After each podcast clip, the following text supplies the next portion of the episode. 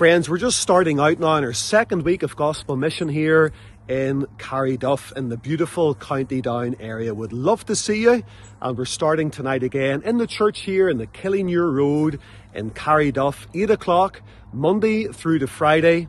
And then the final meetings with the Reverend William McCrea over the Lord's Day. We'd love to have you joining with us and we trust that God will continue to bless His Word, the ministry and song, and the words of testimony as they go out night after night. If you live in the area, you've maybe got one of these invitations, and it simply says Christ is the answer. And we believe that today with all of our hearts. There's a little children's course, and it simply says, Christ is the answer to my every need. Christ is the answer.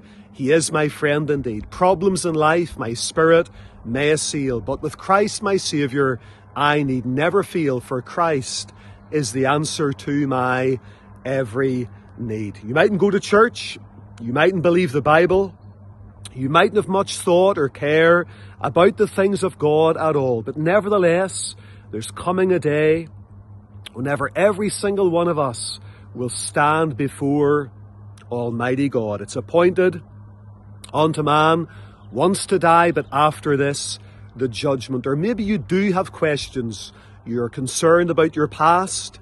You're not happy in your present. You're worried perhaps about the future.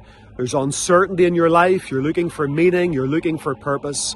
Again, we commend Jesus Christ to you, who died upon a cross, shed his precious blood, and is alive forevermore. And on the front of the invitation there, there's a beautiful a gospel invitation from the Saviour himself, Matthew 11, verse 28. The Son of God said, and this is an invitation for you, Come unto me, all ye that labour and are heavy laden, and I will give you rest. I remember many years ago sitting at a hospital bedside beside an old lady. I wasn't sure if she was a Christian or not.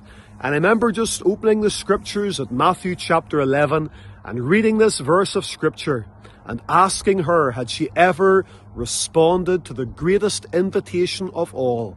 And she was able to say, yes, she had, as a young girl in her teens, about 70 years before that.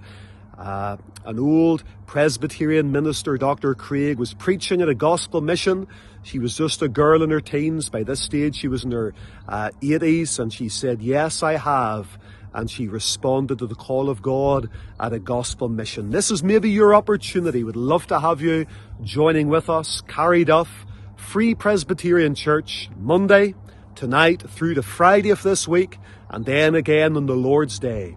And we trust that you'll be able to come and bring your friends and family with you.